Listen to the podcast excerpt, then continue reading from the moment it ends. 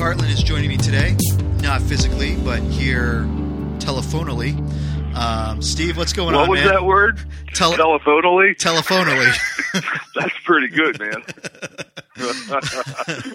uh, yeah, you uh, you shot me a text earlier, and you were like, "Hey, I've got a little bit of a sickness going on. Don't want to infect you." And I deeply appreciate that. Um, being being a teacher and uh, getting sick are not uh, not my idea of a good time. You have to create all those lesson plans and get someone else to teach your class. So I, I appreciate the uh, the courtesy. yeah, although being a teacher, you kind of live in a petri dish, don't you? You probably have developed some immunities. Uh, I think a little bit. I think probably to like the you know the main staples. You know, I try to, you know, if I know that a child has been sick or something, I make sure you know I wash the desks and you know wash my hands and all that stuff. And I, I kind of Yeah. have a, a buffer and a barrier between me and the students. At that point, it's kind of like, do not cross this line.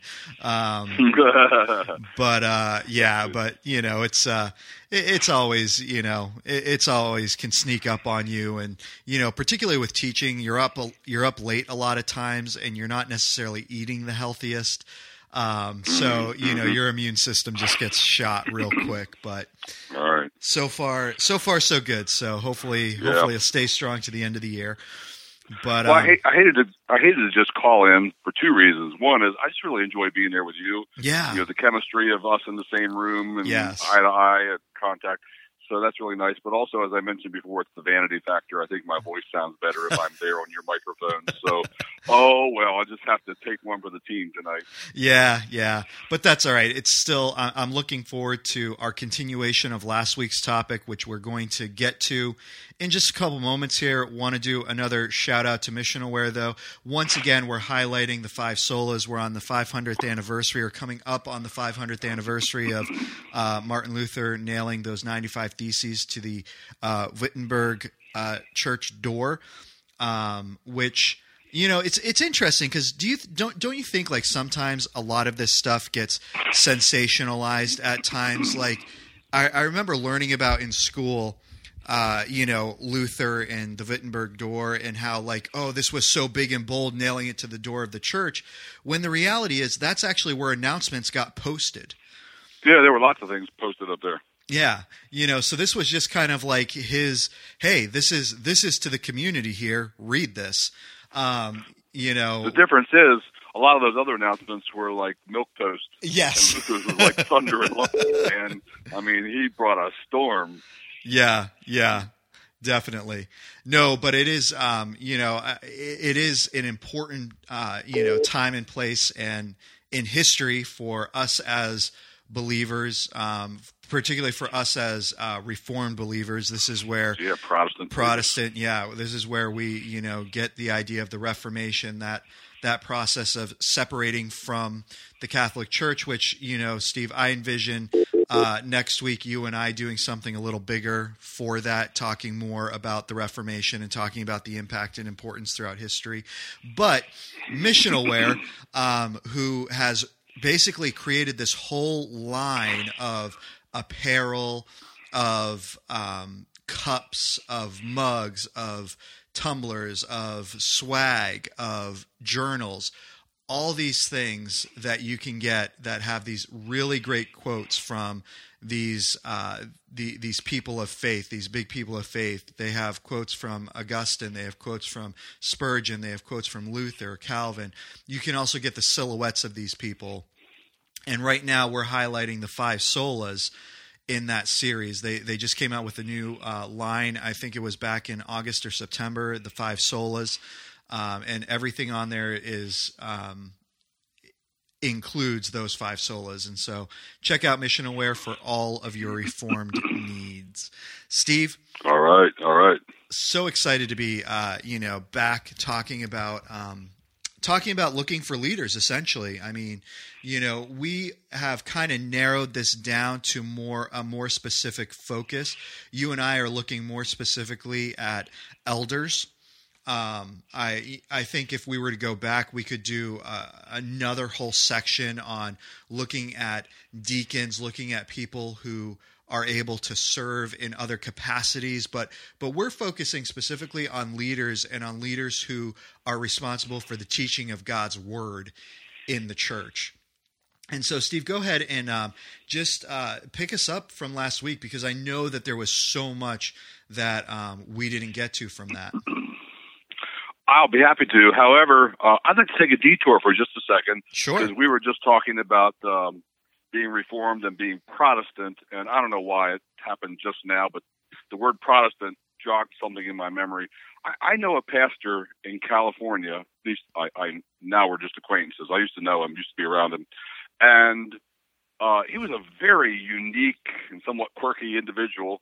Mhm. Um, and he was uh, insistent that he was not a Protestant. He said, "I'm not protesting anything. I haven't come out of anything. I was never in the Catholic Church. I have nothing to protest against them. I'm in a long line of Baptists who go all the way back to John the Baptist." Isn't Oh, that man. interesting? That's oh, funny. quite a character. That's Yeah. funny. So he was not a Protestant. What was he a reformed dude? Yeah, very, He was okay. very, very reformed dude. Yes. nice, nice. That's funny. Anyway, so so yeah, we're in uh, First Timothy three and Titus chapter one. We were looking at last week at the qualifications for an elder, an overseer, a pastor. All three of those terms have nuances of meaning, but they uh, all speak of one and the same office. Um, so you can call me a pastor, you can call me an elder, you can call me an overseer. As they say, just don't call me late for dinner. Right? That's right. oh, that was corny, corny, corny. So, uh, so Timothy and Titus. Uh, last time we read First Timothy, let me read from Titus this time. It's a short passage, yeah. and uh, Paul just writes, "This is why I left you in Crete." So he's out there on this little island of Crete, so that you might put in order what remains and appoint elders in every town as I directed you. Which kind of reads like uh, Titus is going to unilaterally just appoint people, like there's no process. Uh, I guess we don't have to imagine though that there was no process. Maybe Titus is going to appoint, but he's going to get the people's opinions first. He's going to somehow reach a consensus. We don't know, but he's appointing. He's the one appointing. Uh, so here are the qualifications. If anyone is above reproach, the husband of one wife. I want to return to that one for a second tonight Yeah.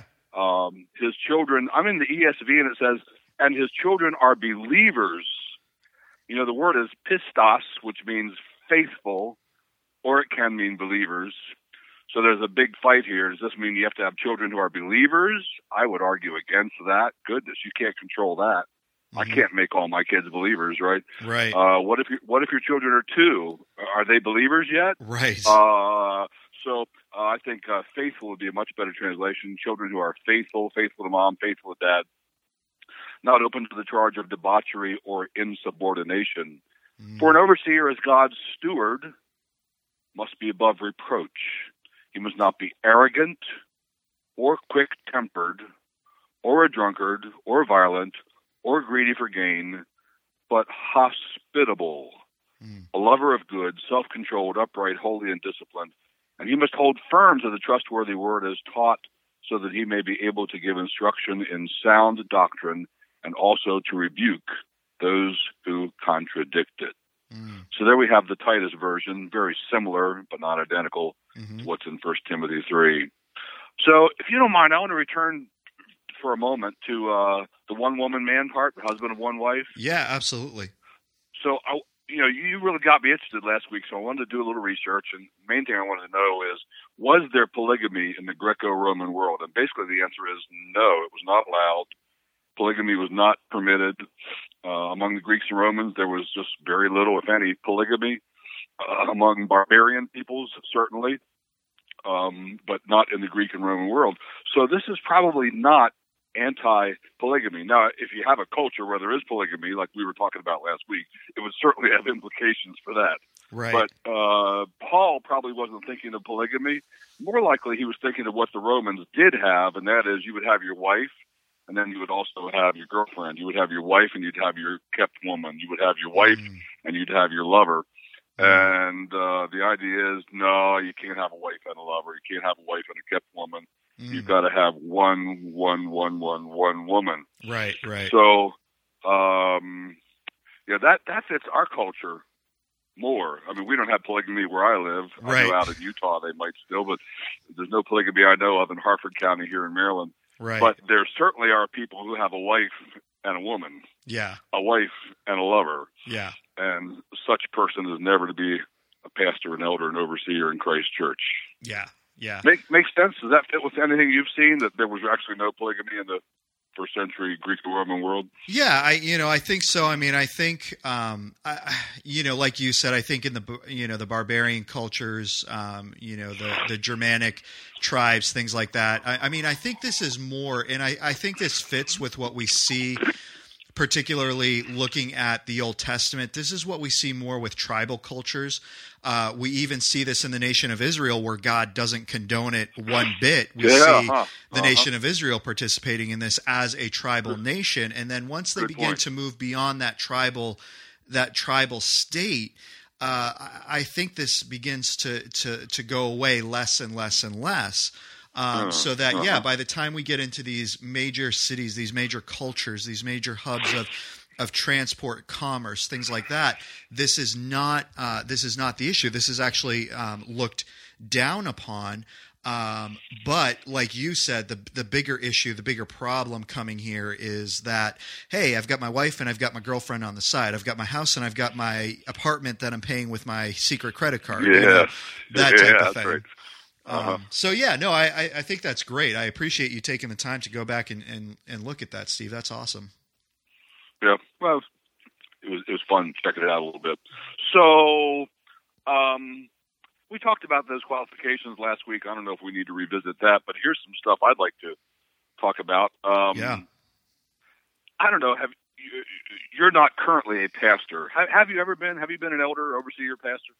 Um, no, I mean, I I have in a loose sense. I have when I was actually when I was in high school.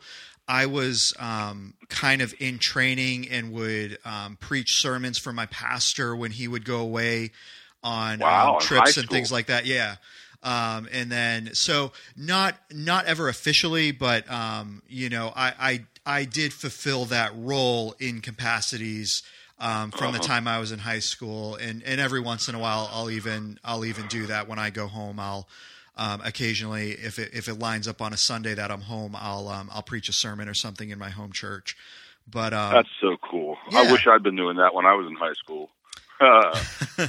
It was it was an awesome opportunity and and for me I felt like it was it was really special too because there was a lot of things that I was able to learn from earlier on. You know, I was kind of able to make some of those early uh, quote unquote pastoral mistakes or ministry mistakes earlier on.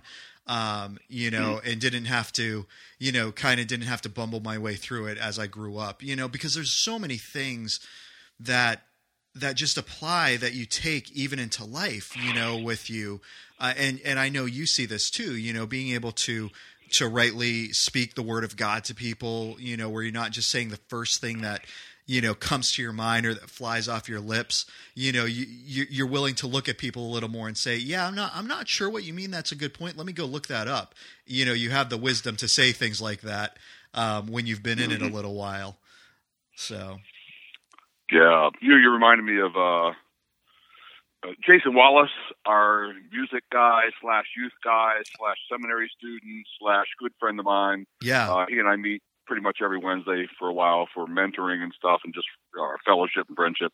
But there's a lot of mentoring that goes on there. And you know, I, I've been in ministry a long time. I've noticed a few things along the way yeah and he's real he's real curious. So uh, often, often, often we get into conversations about pastoral life, and he'll say, "Really? You, is, it, is it is it really that way? You know, do people do people do that? Is that what happens?" And uh, it's it's just nice to be able to give him some eye openers and ideas. He'll, he'll tell me, "I got to deal with this with this person over here. What do you think?" And we'll talk about how you might approach it. And it's so gratifying to be able to have learned a little bit from my many mistakes and be able to pass on some ideas to a younger guy. Yeah, yeah, and I'm sure you're excited for that too because, like we were talking about last week, I can't remember if we were talking about this on the podcast or off the podcast, and this actually is going to be one of. I actually I think this is one of the topics we're going to talk about tonight. So a little teaser, but the ability to be to to be able to pass the torch onto a younger generation. Oh, that's good. Why don't we talk about that for a minute? Since All you right. just now raised raised it. So, um, so he, here's what often happens. Um, so what, what tends to happen in a lot of churches, and this is not healthy, but what tends to happen is as as pastors, elders, overseers age, uh, the younger men look younger and younger, and the younger men look less and less like real candidates for the office. So a lot of good young men just get shut out. And you know what they'll do? They'll say, "All right, I'll go plant a church somewhere else," and they do.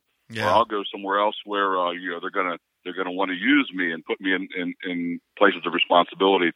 But uh, you know, it's like when I was 35 and a pastor, and you look back at a 26 year old, they, they didn't look too young. They were close to me. right. But now I'm now I'm 63, and you look back at a 26 year old, and well, actually, with who I am, they still don't look too young to me.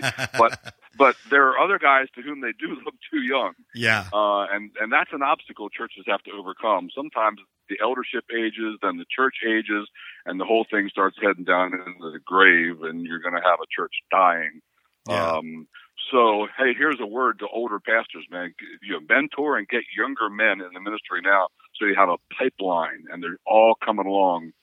Al- Also, you know, we're, we're looking at a couple of pretty young guys for our eldership right now. I'm Mhm. 63. Stan, another one of our elders, is 62. Jason, one of our elders, is 40. So uh, we're looking around the church who we want to appoint, and there are lots of men who could be elders. Yeah. There really are. yeah, You know, uh, but we're we're just we're looking at some young men yeah, because we want the church to have a future. Also, I think when when we appoint one or two much younger guys, like one of them we're looking at is 26. When we appoint a 26 year old, uh, I think all of his close friends and peers feel real good about that. Like we have we have someone who understands us and our place in life yeah. among the eldership. They feel represented. They'll feel understood. So it's a nice, nice, safe thing. But it's also a great way for us to get to bring guys along. Yeah. Yeah, no, and I mean I agree. You know, I think about um, you know, when I was um, you know, when I was 28, you know, because because I look at, you know, qualifications for eldership and it really doesn't say anything about age, but what it does talk about is the newness of the believer. You know, making Yeah, sure that you don't right. have someone new, and and so I think about, all right, well, when I was 28, that that would have meant that you know that that's 20 years I would have been a believer at that point. You know, That's certainly, long time. yeah, certainly not new by by any uh, any standard. Um, you Yep. know, within that within that setting, and so I, I think it I think it is something that you know older churches do need to start looking at. They need to be less and less concerned with preserving the traditions of the church. Um, and more in line with preserving the true gospel of the church. And if you have young men who are willing to preserve the the gospel of the church, then to me it it you know it falls upon you to look at those men and seriously start bringing them under your wing seriously start mentoring them seriously start moving them along to those places of leadership um, Yeah. so Yeah, giving them opportunities. yeah And uh, I, I know your church, and you know a little bit about the church where I'm a pastor. and we, like you guys, we're really blessed with yeah some very, very impressive young men. Yes Now, absolutely this also this also disappoints some older men who would you know love to finish out their years by being one of our elders. And yes right now they're just going to be overlooked. We don't need another guy who's 63. We really don't. sure We we we need some younger blood. We got some 63s here. right So uh, there have been some men kind of disappointed that they've been overlooked. Actually, there's another topic we can kind of meander into. yeah Uh, there are always, I guess, if you have any size church at all, there are always, always, always guys who are upset because they haven't been tapped on the shoulder. Hey, we'd like you to consider being one of the elders. yeah yeah There are there are always guys who imagine they should be a pastor. Always guys who imagine they should be preaching. They should be in leadership. and they have a very, in my opinion, they have a very unrealistic view of their own gifts, right. of their own abilities, right. of their own, you know, whatever. Um, and they get upset at you because you don't offer them the opportunities. Sometimes they get bitter at you. Yeah. And they, uh, I've had this happen many times. They imagine and become convinced of reasons why you're not inviting them into the eldership, reasons that are bogus, reasons Yeah. that are absolutely not rooted in reality at all. Uh, this has happened a lot, a lot, a lot, a lot, over and over and over and over and over.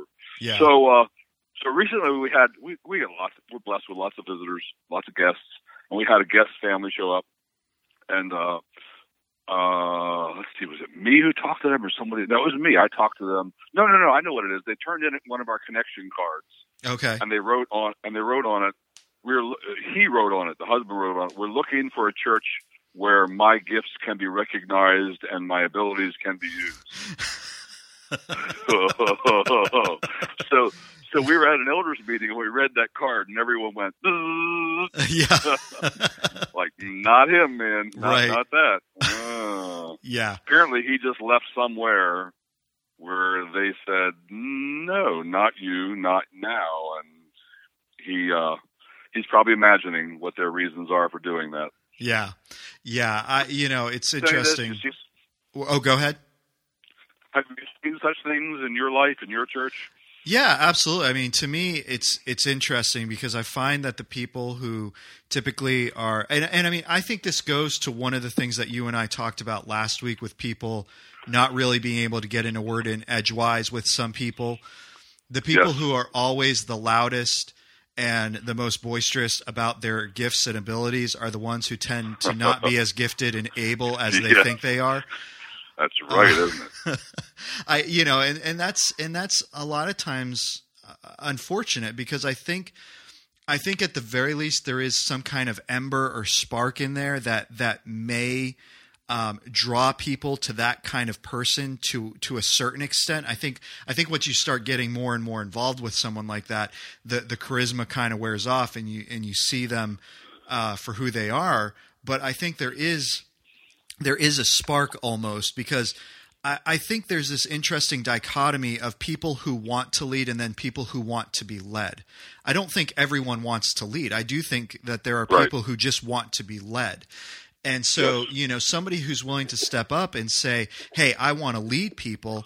I, I think to a certain extent that's commendable, but I think, you know, there's there's also something to be very cautious of when they're constantly talking about me, me, me, I, I, I, you know, and and you have to you just have to be aware and you have to be discerning of that. Um, so Ve- very per- very perceptive man.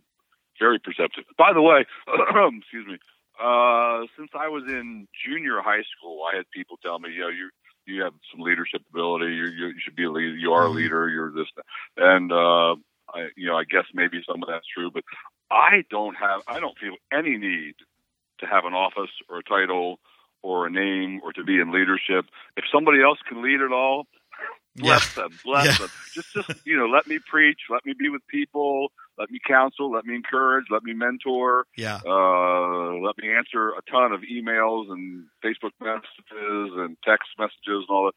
Uh and let somebody else do all the hard leadership stuff i'd be fine with that. Yeah, so when when a guy's like dying to be in the office dying to have that position yeah maybe there's something wrong there. And like you said there there's a spark to uh to to some of his friends. He he might look real good. They might want to take up his cause. Right. but like you said when you get to know him better you realize oh okay not so good. Yeah. you're probably not old enough to remember this. Do you remember the old uh sun kissed tuna commercials that, where they said sorry charlie Uh, vague, remember that? uh, vaguely, vaguely.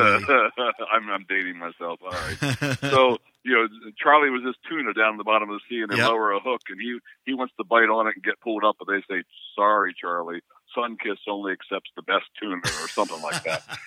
So I, I've often thought, I've often thought, when a guy's like making noise, I want to be an elder, I want to be an elder, I want to be an elder, and I can tell he's mad at me, he's not an elder, he's upset, he's agitated. I, I, in my mind, I say, "Sorry, Charlie." Yeah.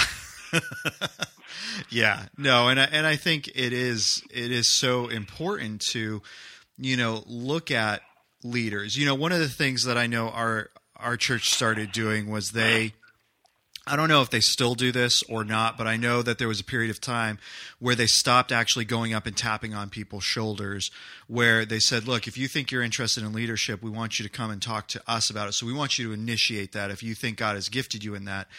And I think there's some prudence and wisdom in that, but I think there's a difference between, you know what, I think there's some leadership in me. I think people are drawn to me can you work with me to cultivate that to see if this is where I should go as opposed to nice. you know beating your chest like no what about me what about me beating your chest that's pretty good well you know it's like the Tarzan yeah. approach you know puff up beat the chest and you know oh and I ought to be noticed yeah, yeah.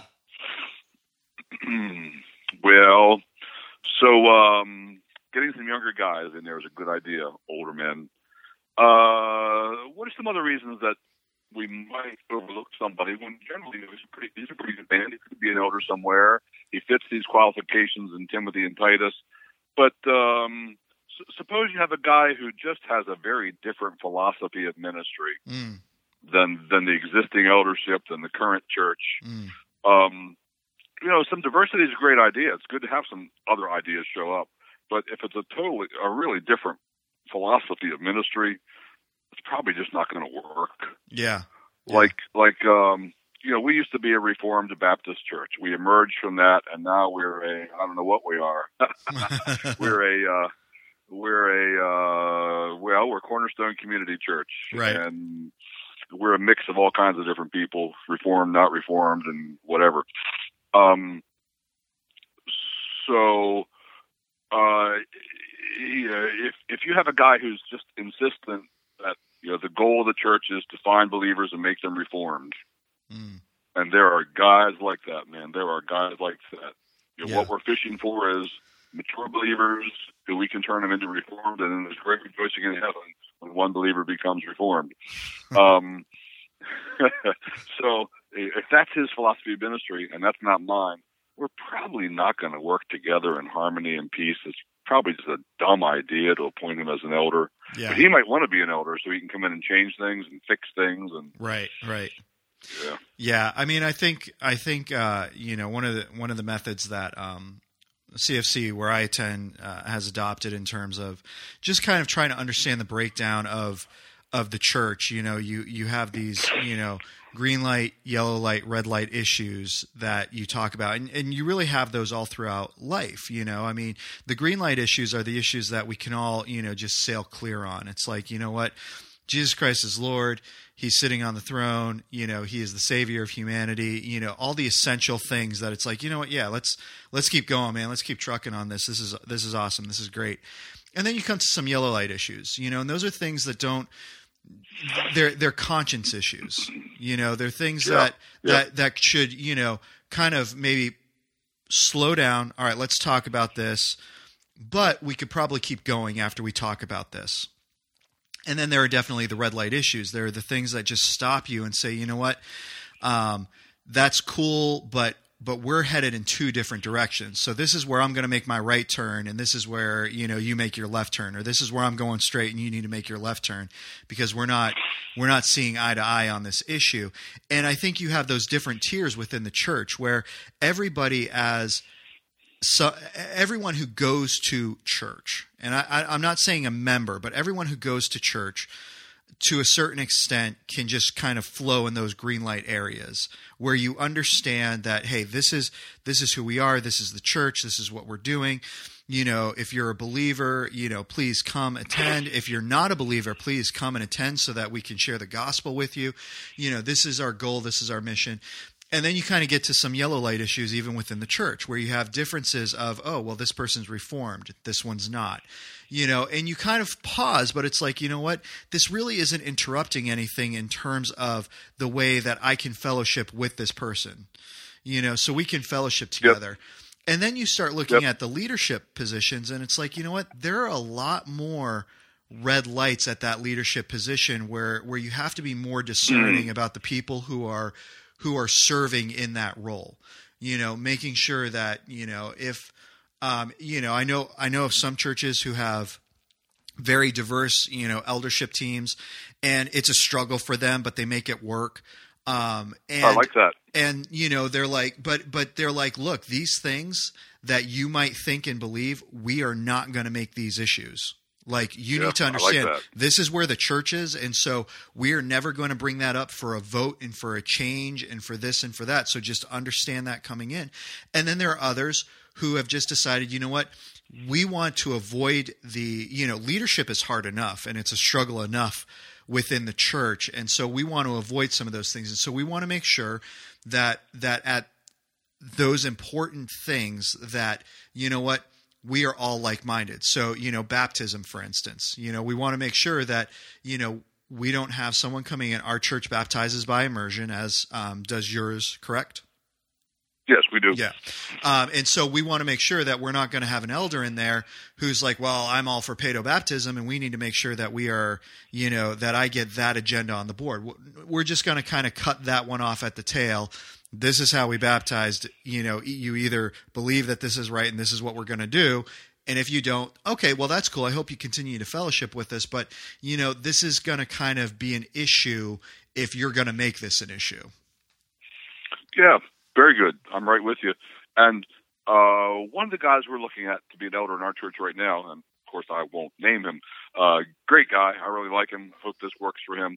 Um, I, I do not know whether he is reformed in his theology. I do not know if he could even articulate what the issues are. I do not know. Mm. Uh, the exist the three elders that we have now, plus uh, one guy who meets with our elders regularly. He's part of our elders meetings because we're mentoring him. Uh, all all four of us would be reformed in our soteriology, our doctrine of salvation. And I don't know if this guy is. And you know what? I mean, this some of the hearers here might be aghast, but I don't care. Yeah.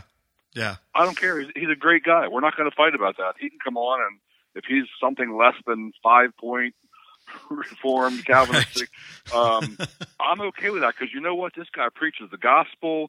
He loves uh, people. He's got a zeal and a passion for Christ's kingdom that is like almost unsurpassed. Uh, Yeah. He is a great, great guy. He's a man of prayer. He's got a wonderful family. From everything I can see, they just look like great people. I love his kids. Mhm. Um, I, I'd like like him to be an elder, and I don't really care if he's reformed or not, because our big agenda is not. That's not one of our core doctrines. We need to get everybody to be reformed, right. and we want to get everybody to be saved and loving Christ and loving people. That's Right. our big agenda. Yeah. Yeah. So here's here's another thing. Um, uh, we probably have. I'm, I'm guessing, pure guess. Maybe I'm way off here. We probably have 15 guys in our church who could be an elder, hmm who could pass First Timothy 3 and Titus chapter 1. It's probably 15 guys. Yeah. Yeah. But we don't need 15 elders with our size church. My goodness, we don't need 15 elders. Mm. That would really be top heavy. And you know, how do you have an elders meeting with 15 guys there? It would be a different animal than what we have now. Right. Right. So, so we have to make decisions. And why would we make decisions? Well, another guy that we're looking at right now leads a community group, and he he is blessed to lead like the model community group in our whole church. Like it is an amazing community group, and they have grown and grown and grown and multiplied and grown and grown and grown again, and they're always full, and people are trying to get in it. Um, he and his wife just do such a good job. Now we need an elder who can oversee all of our community groups. Mm. So when we look around the church and here's these 15 guys who could all be elders, we zero in on this guy and say, yeah, but we need one who can oversee community groups. And guess what? This guy obviously knows what to do with a community group. He has the best one we have, the healthiest one we have, the most multiplying one that we have. I'd like to see him become an elder, and he'd be the elder who is over our community groups. Mm. And he could spread the DNA that he has in his group to all the other groups. Mm. So, you know, there are reasons why you'd look at the 15 and why you'd pick one Yeah. and, and, and not others. It's based on what does, what does our church need hmm right now. Yeah. No, and I, I think that's a good point. I think, you know, I, te- I teach middle schoolers, and it's such an interesting dynamic because there's always an aspect of, you know, oh, oh, still there, Steve? Yeah, I'm here. Okay. Um, you know, there's always an interesting dynamic of, you know, quote unquote fairness and, and well, that's not fair, you know, blah, blah. And, um, you know, my, my favorite line to my students is just, you know what, buddy, life's not fair. Um, you know, you, you just, you, sooner you learn it, the better. yeah, exactly. And and you know, we in the church oftentimes, I think, get that mentality as well. You know, well, life's not fair. You know, and I, I look back all throughout, particularly for us people who, who you know believe in the absolute sovereignty of God and you know that that reform you know God is in all things he you know he has chosen he has called us you know that is the model that we see in the Bible God calls God chooses.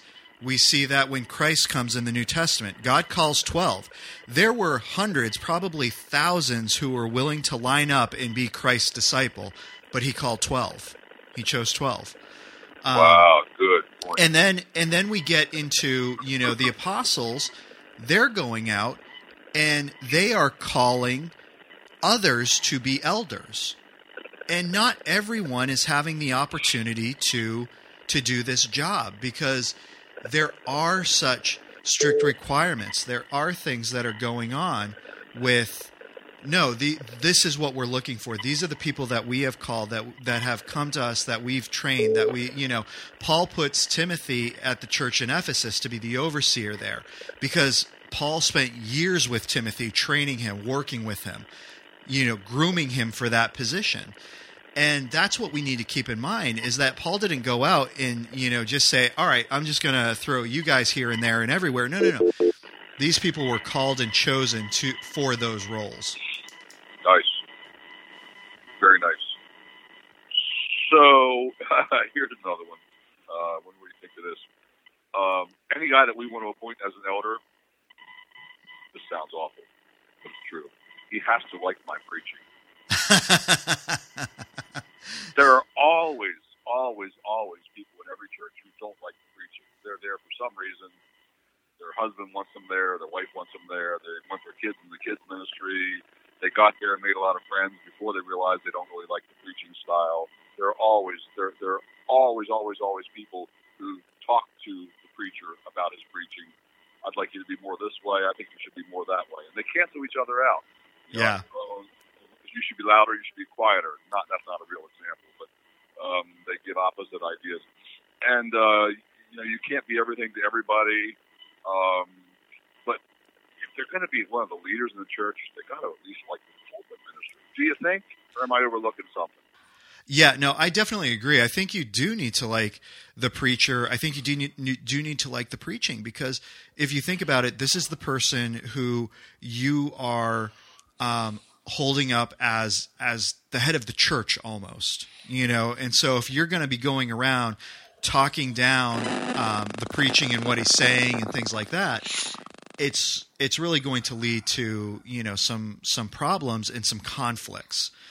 Um, you know, and and again, that doesn't you know that doesn't mean that you've got to agree with the person on every point and everything that they say. I mean, Greg and I have sure. you know our disagreements on things, but at the end of the day, he's someone that I would, you know, tell anyone, hey, why don't you know, I, I would be more than happy if I had a friend who was an unbeliever to say, hey, why don't you come and check out our church? Because I believe that the preaching is solid. I know that they're going to hear the gospel. I know that they're going to feel loved and welcome.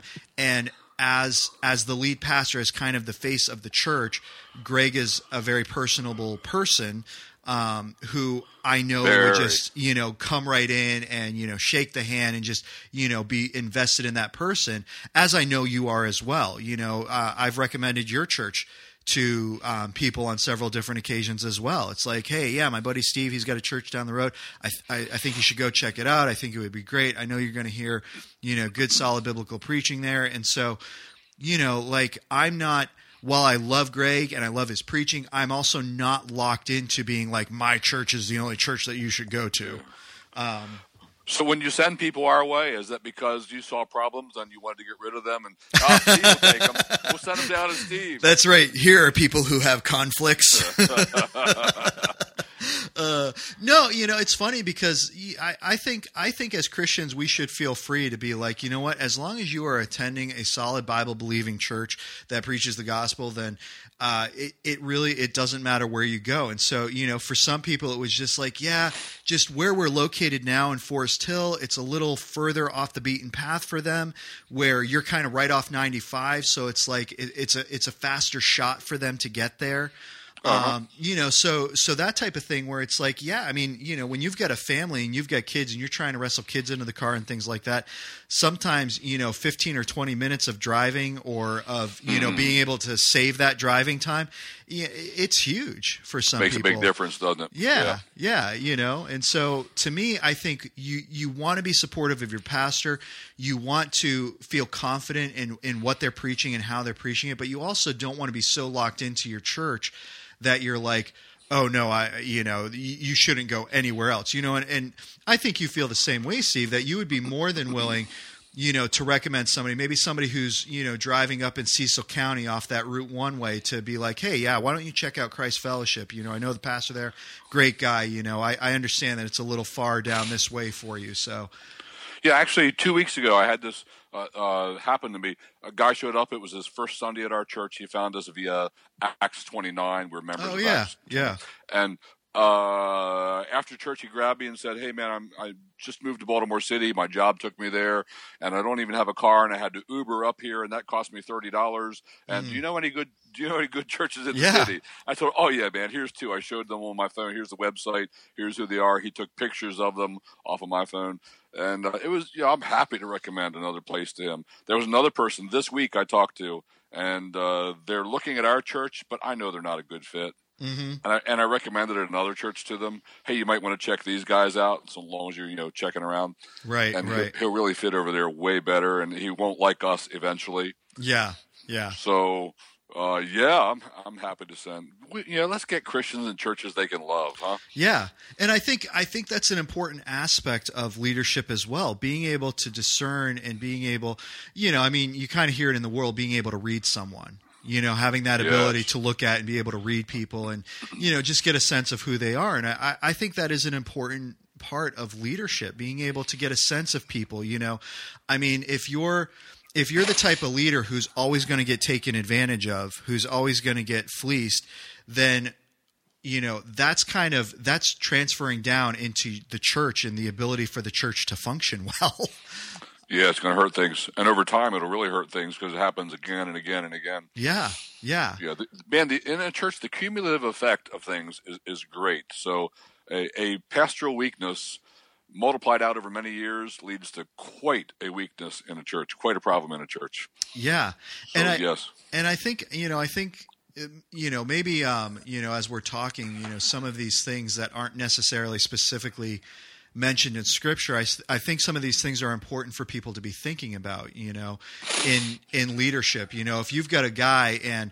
you know let's say he's got he's got such a heart for for for people in terms of you know he he's willing to go out and give you the shirt off his back. He's willing to go out and you know hand the guy on the you know street corner fifty dollars and you know all those things. And and he doesn't think twice about it for a person you know for somebody who you know personally lives their life like that i think that's a great thing. But when you start now bringing that kind of that mentality into into a larger setting where you're placing them in leadership and it's like oh yeah let's just you know give with reckless abandon not really thinking about you know the consequences of well wait a minute uh, do we really want to give to this organization because of who they represent and what they represent? And you know we need to be a little bit more careful you know in in these things and you know to me it it's it behooves leaders to look at people who are interested in leadership and look at their personalities and to be able to distinguish and say, you know what, I think this person is great. I think they are they are a blessing. I think they're someone who is a tremendous blessing to others, but I think they're a little too naive, you know, when it comes to the world. You know, the the Bible tells us to be, you know, wise as serpents and innocent as doves, and they're just a little more innocent as dove than they are wise as serpent. that's exactly right, man. You you got your finger right on some people's pulse. And uh, it'll lead to problems in the eldership because then, when other sh- other shepherds are wise as serpents, the person who's only harmless as doves just you know won't won't like it, won't get it, won't Right. be able to go along. Yeah. lead to problems. Hey, here's here's something that's on my druthers list. Do you know that word? If I had my druthers, you've Yes, heard that. yes. So here's something on my druthers list. Uh, a guy doesn't have to have this. It's not in First Timothy three. It's not in Titus one. Mm-hmm. And I wouldn't say every elder in an eldership needs to have this, but it sure helps if some of them have this. Mm-hmm. And that is I'll put it this way, and then I'll explain it. I, I like it when a guy is in the game. Mm-hmm. That is to say, let's say a guy wants to play football, mm-hmm. and you ask him, okay, well, you know, tell me what do you know about what teams and what teams doing what, and he can't name anybody, and he can't name any team, and he can't name any of the plays that X team uses, right? And he can't, he doesn't know the stats on that quarterback, and. Uh, uh, do I want him playing on my pro team? Yeah, probably not. He's not in the game. Right. It's kind of the same in, in the pastoral world there, there's a lot going on in the world now, and via the web, we can learn an awful lot about yes. other churches and church leaders and from other churches and organizations and so on. And if a guy is in the game, he's uh, he's tapping into those resources. He's learning from those resources. Mm-hmm. He's in touch with what other churches are doing, what other people are doing, what uh, other organizations are recommending, what church leaders are talking about. Mm. It's a really, really, really big help. Yeah.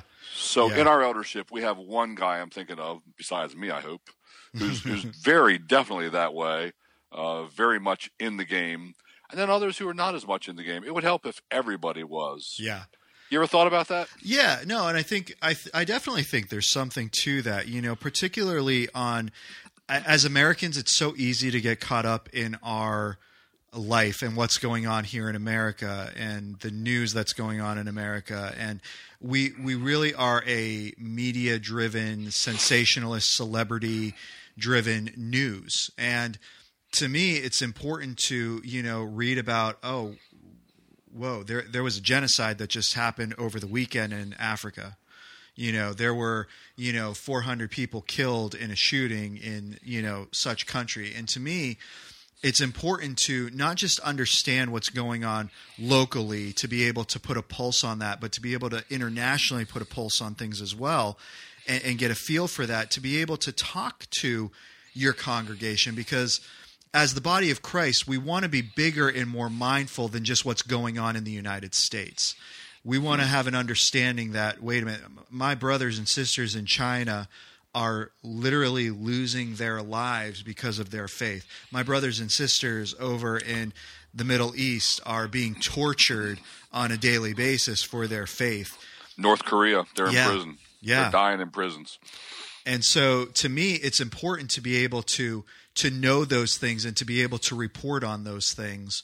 Um, and and speak intelligently about them to remind the body of believers how truly uh, fortunate we are to be living in America.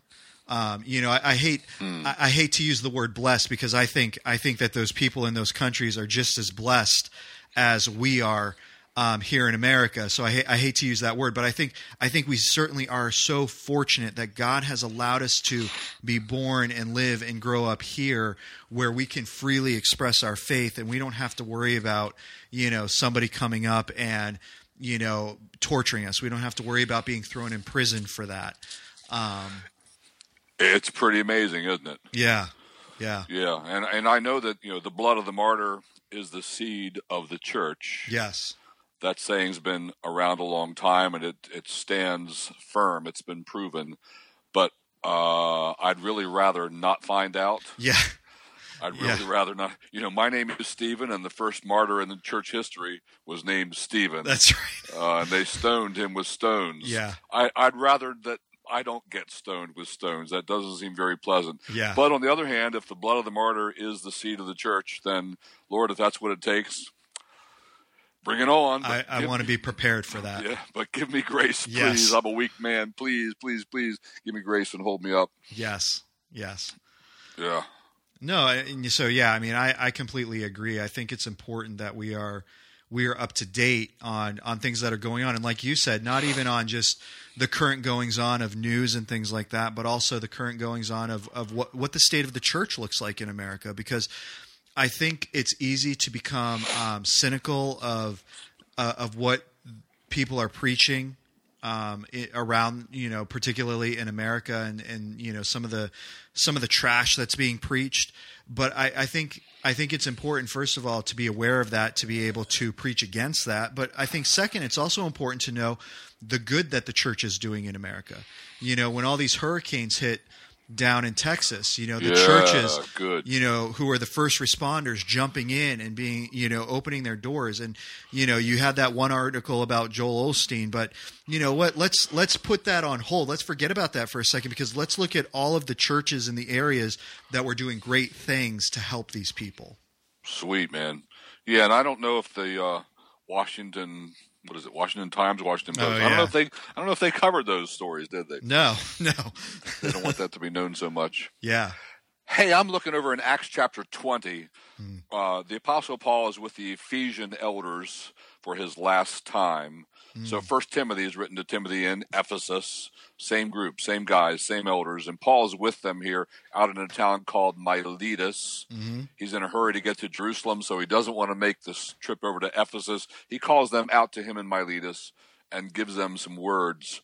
And uh, I love one of the things where he says, uh, verse 31, Therefore be alert, remembering that for three years I did not cease night or day to admonish everyone. Now, that's pretty amazing. But here are the, here are the next words with tears.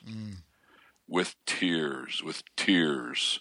Wow. Yeah. I mean, I think of the Apostle Paul as like, you know, a, uh, a Marine yeah, he's he's a drill sergeant. He's uh you know a tough dude. Uh no, he was a guy who cried a lot. he Yeah. had a lot of he had a lot of tears because he cared for people so much and felt their pains and so on. Uh I like that. yeah, yeah. It shows that sympathy, that that ability to sympathize and empathize with people. That is just, it's so crucial to meeting people where they are. Yeah, and I think uh it'd be a great idea to have some pastors in your group who have the gift of mercy. Like I think one of ours probably does. Um, some some nationally known preachers who take a lot of heat because they tend to preach topically, and their topics are usually to the effect of "Life is hard. Here, let me help you." Yeah, Life is rough. Here, let me hold you up. Life is difficult. Let me encourage you. Uh, life is challenging. Let me help you with you know getting through it. And they preach that kind of sermon all the time, and they get they get um, they get criticized a lot for that. I think they probably just have a big dose of the gift of mercy, and they're really feeling people's hurts, and they want to really help. So you know, I'm all right with those preachers. I'm all right with that they choose those topics a lot. I actually think uh, to go back a generation and, and name one of them, I think Chuck Swindoll fits that mold. A whole lot of his preaching is. Uh, well, hilarious. Yeah, yeah. a- and he tells a lot of stories. I get in trouble for telling stories. I have people say, "Oh, you you, you tell stories. I don't want to hear stories." Uh, well, I'm sorry. You know, Right. learn from Je- learn from Jesus. He's right. master storyteller. Uh, but Chuck Swindoll, I wouldn't be surprised if he has a large gift of mercy. He's often trying to encourage the Mm-hmm. hurting people. Yeah. Yeah, I think, you know, I think it's important like you said going back to having seeing that there is a deficiency or if there's a deficiency in your eldership team and wanting to bring someone on to fill that deficiency. You know, wanting Yeah. to bring someone on who can do that, you know. Yeah, if we have a bunch of militant dudes, let's not get one more militant dude, right? Right, right. Yeah, I know. You know, I know. For me personally, um, you know, times that I've, um, you know, preached and you know had that had that opportunity. You know, it really, it it wasn't heavy in the, um, you know, mourning and suffering and things like that because I've been through. I mean, I've been through a lot in my lifetime. You know, my father died when I was fourteen, and you know, problems and things like that. But like for me, it was never. Um, there was always a sense that God is in control. That was never. I never questioned that. I never came into conflict with that. And so for me, it's it's difficult to relate to someone who's going through a very emotional time with grief. I, you know, I, I would be the last person that I would ever call in order to deal with someone in their grief because I just, I, I had a very different experience and I handle grief very differently than many people. But I still, I, I think it's so important that you have somebody who can, you know, who can, who can shed tears. So yeah, I mean, I can sit there and I can keep my mouth shut while people are going through and talking through their their grief you know and, and i think there is some value to that you know i remember um, hearing long ago that the best thing Job's friends ever did for him was those seven days that they just sat in silence with him. Uh-huh. Um, you know, and so I can I can certainly do that. You know, I can sit there and I can just be there for someone. But when it comes to like actually getting into the mindset of what they're going through, um, I, I, have a difficult time doing that in that case. And you know, fortunately for me, I do know other people like me who who mourn and grieve very differently than than most people. Those are the people that I can relate to. Those are the people that in their huh. grief. I, you know, I'm able to be of comfort to and help to because, you know, they're not, they're, they're not, you know, just in that state of shock where they they just kind of shut down or they retreat or you know whatever it is it's just it's it's another aspect of it's just another aspect of life. It's it's a dank, depressing aspect, but it is another aspect, and um, you know, it's again, it's just one of those things where, uh, oh man, do we do we ever need people? Do we ever need pastors who can stand up behind the pulpit and weep with those who weep and show mm-hmm. that you know what God is God is weeping with you. We know that because we see that Jesus wept. Um, you know mm. and so we know that you know and we also know from the psalms you know god we're told that god collects tears in the bottles you know um, yeah that's good. and you know so we know that god cares about that and that he is there in the trenches with you. Um, i'm more the person that can give the heady theological discussion on grief and how to do it, but when it actually comes to people who are who are just truly a mess in their grief, I, I do I struggle with that, and you know, just throwing that out there, like if if you're ever in a place where you're just you want somebody who is there with you, crying with you, experiencing this with you, I am not the person to call. Don't uh, turn to you. Yeah, I you know oh, I will man. I will come over and I will sit in silence with you. I will let you talk. I will let you scream. I will let you yell. I will and I will have absolutely no reaction to it. That's just huh. um, wow. I wish I could be that way. I'm the opposite, man. It's, and I think here's why. I, have had to. Uh, now you know I ought to play the world's smallest violin while I say this. I, I I've really had to suffer some things. There's there's been stuff that has really taken me to the limits of can I can I endure this? Can I stand this? Do I have to deal with this? Sure. And and even then, you know, the the why question: Why, Lord? What possible purpose right. is there for bringing this into my life? Why, why, why, why? Yeah. Suffering and all that. Well, you know what? It turns out that um, I'm way, way, way better being able to weep with those who weep now because I understand pain now. Yeah. I didn't understand it before. Now I get it. Yeah. And when they say, you know, I'm really hurting, I can immediately know I know what that feels like. Yeah. I know what that is. And I'm too much the other way, man. I, I get weepy and moist eyes really easily. And I try to, you know, like force myself like I'll say to myself, "Come on, you're a big bad biker dude," you know, and try try to make myself be a man. Yeah. Um, yeah, it it is an be... interesting uh, dynamic though, because you know there are times where I wish you know I could be more like you, where you know it's like I could see that this person, you know, you know they're almost looking at me like I'm uncaring and unfeeling, and it's not it's not that I don't care, and it's not that I don't um, it's not that I don't. Uh, it's not that I haven't been in that situation before. It's just my my response to the situation is just so uh, so different.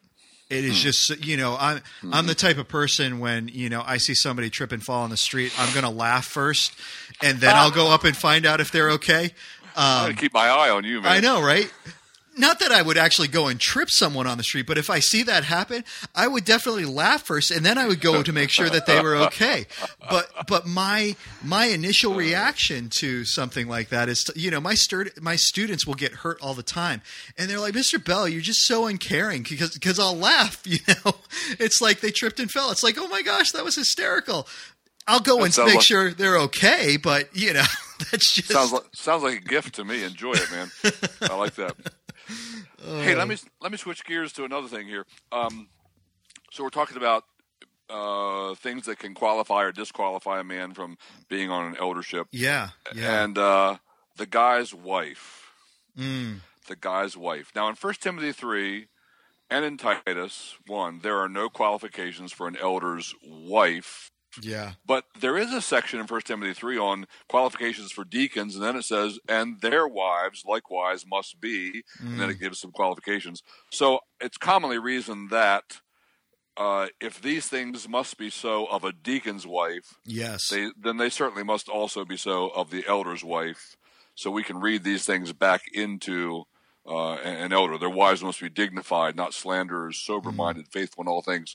And just, uh, I'm pointing that out to say this: when you look at a guy, man, you really want to look at his wife. You yeah. want to look at his marriage too, but you yeah. really want to look at his wife. Um, is she somebody who's got like bitter behind the scenes, whispering things in his ear. Um, you know, is she going to turn him against this person or against that idea or whatever? Or is she a reasonable, happy, sane person?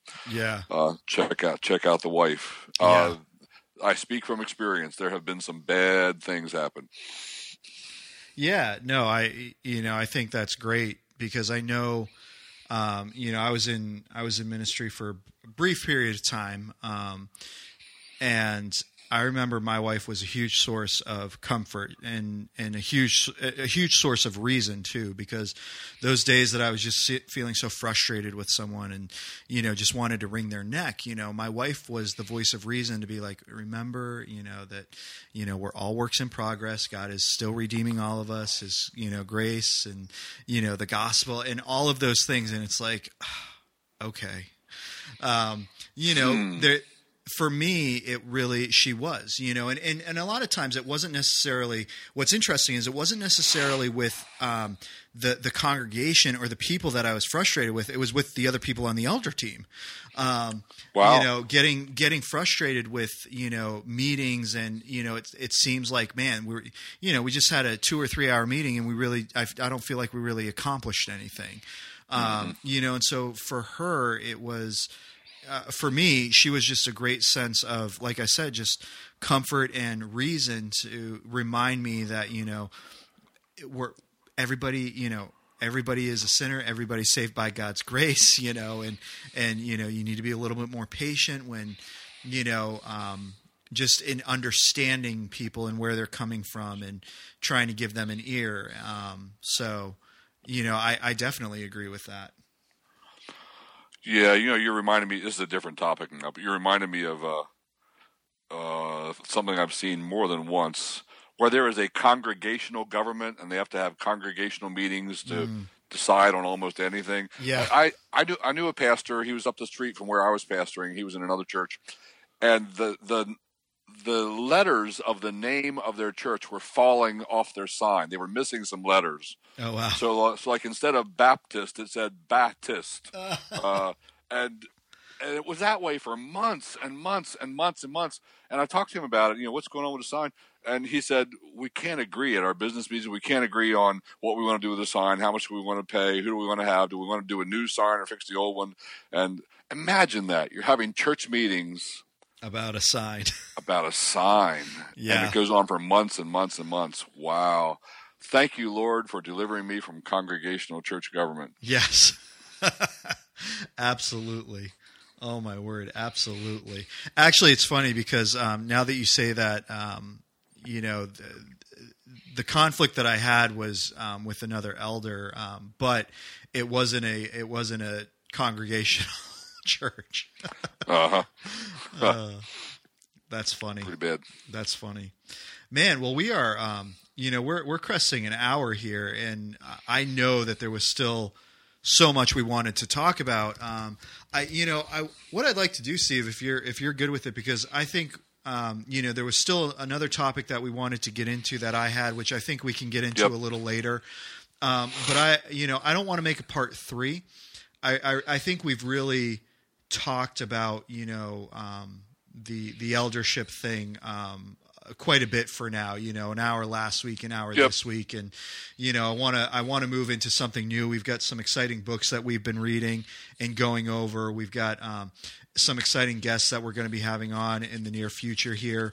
Um, so really looking forward to that. Um, but you know, just want to, you know, put it out there to people that, um, you know, send us your ideas and topics. We've already gotten several ideas and topics for um, conversations and for podcasts that people want us to do. So when you and I meet Steve, we'll have to go over some of those.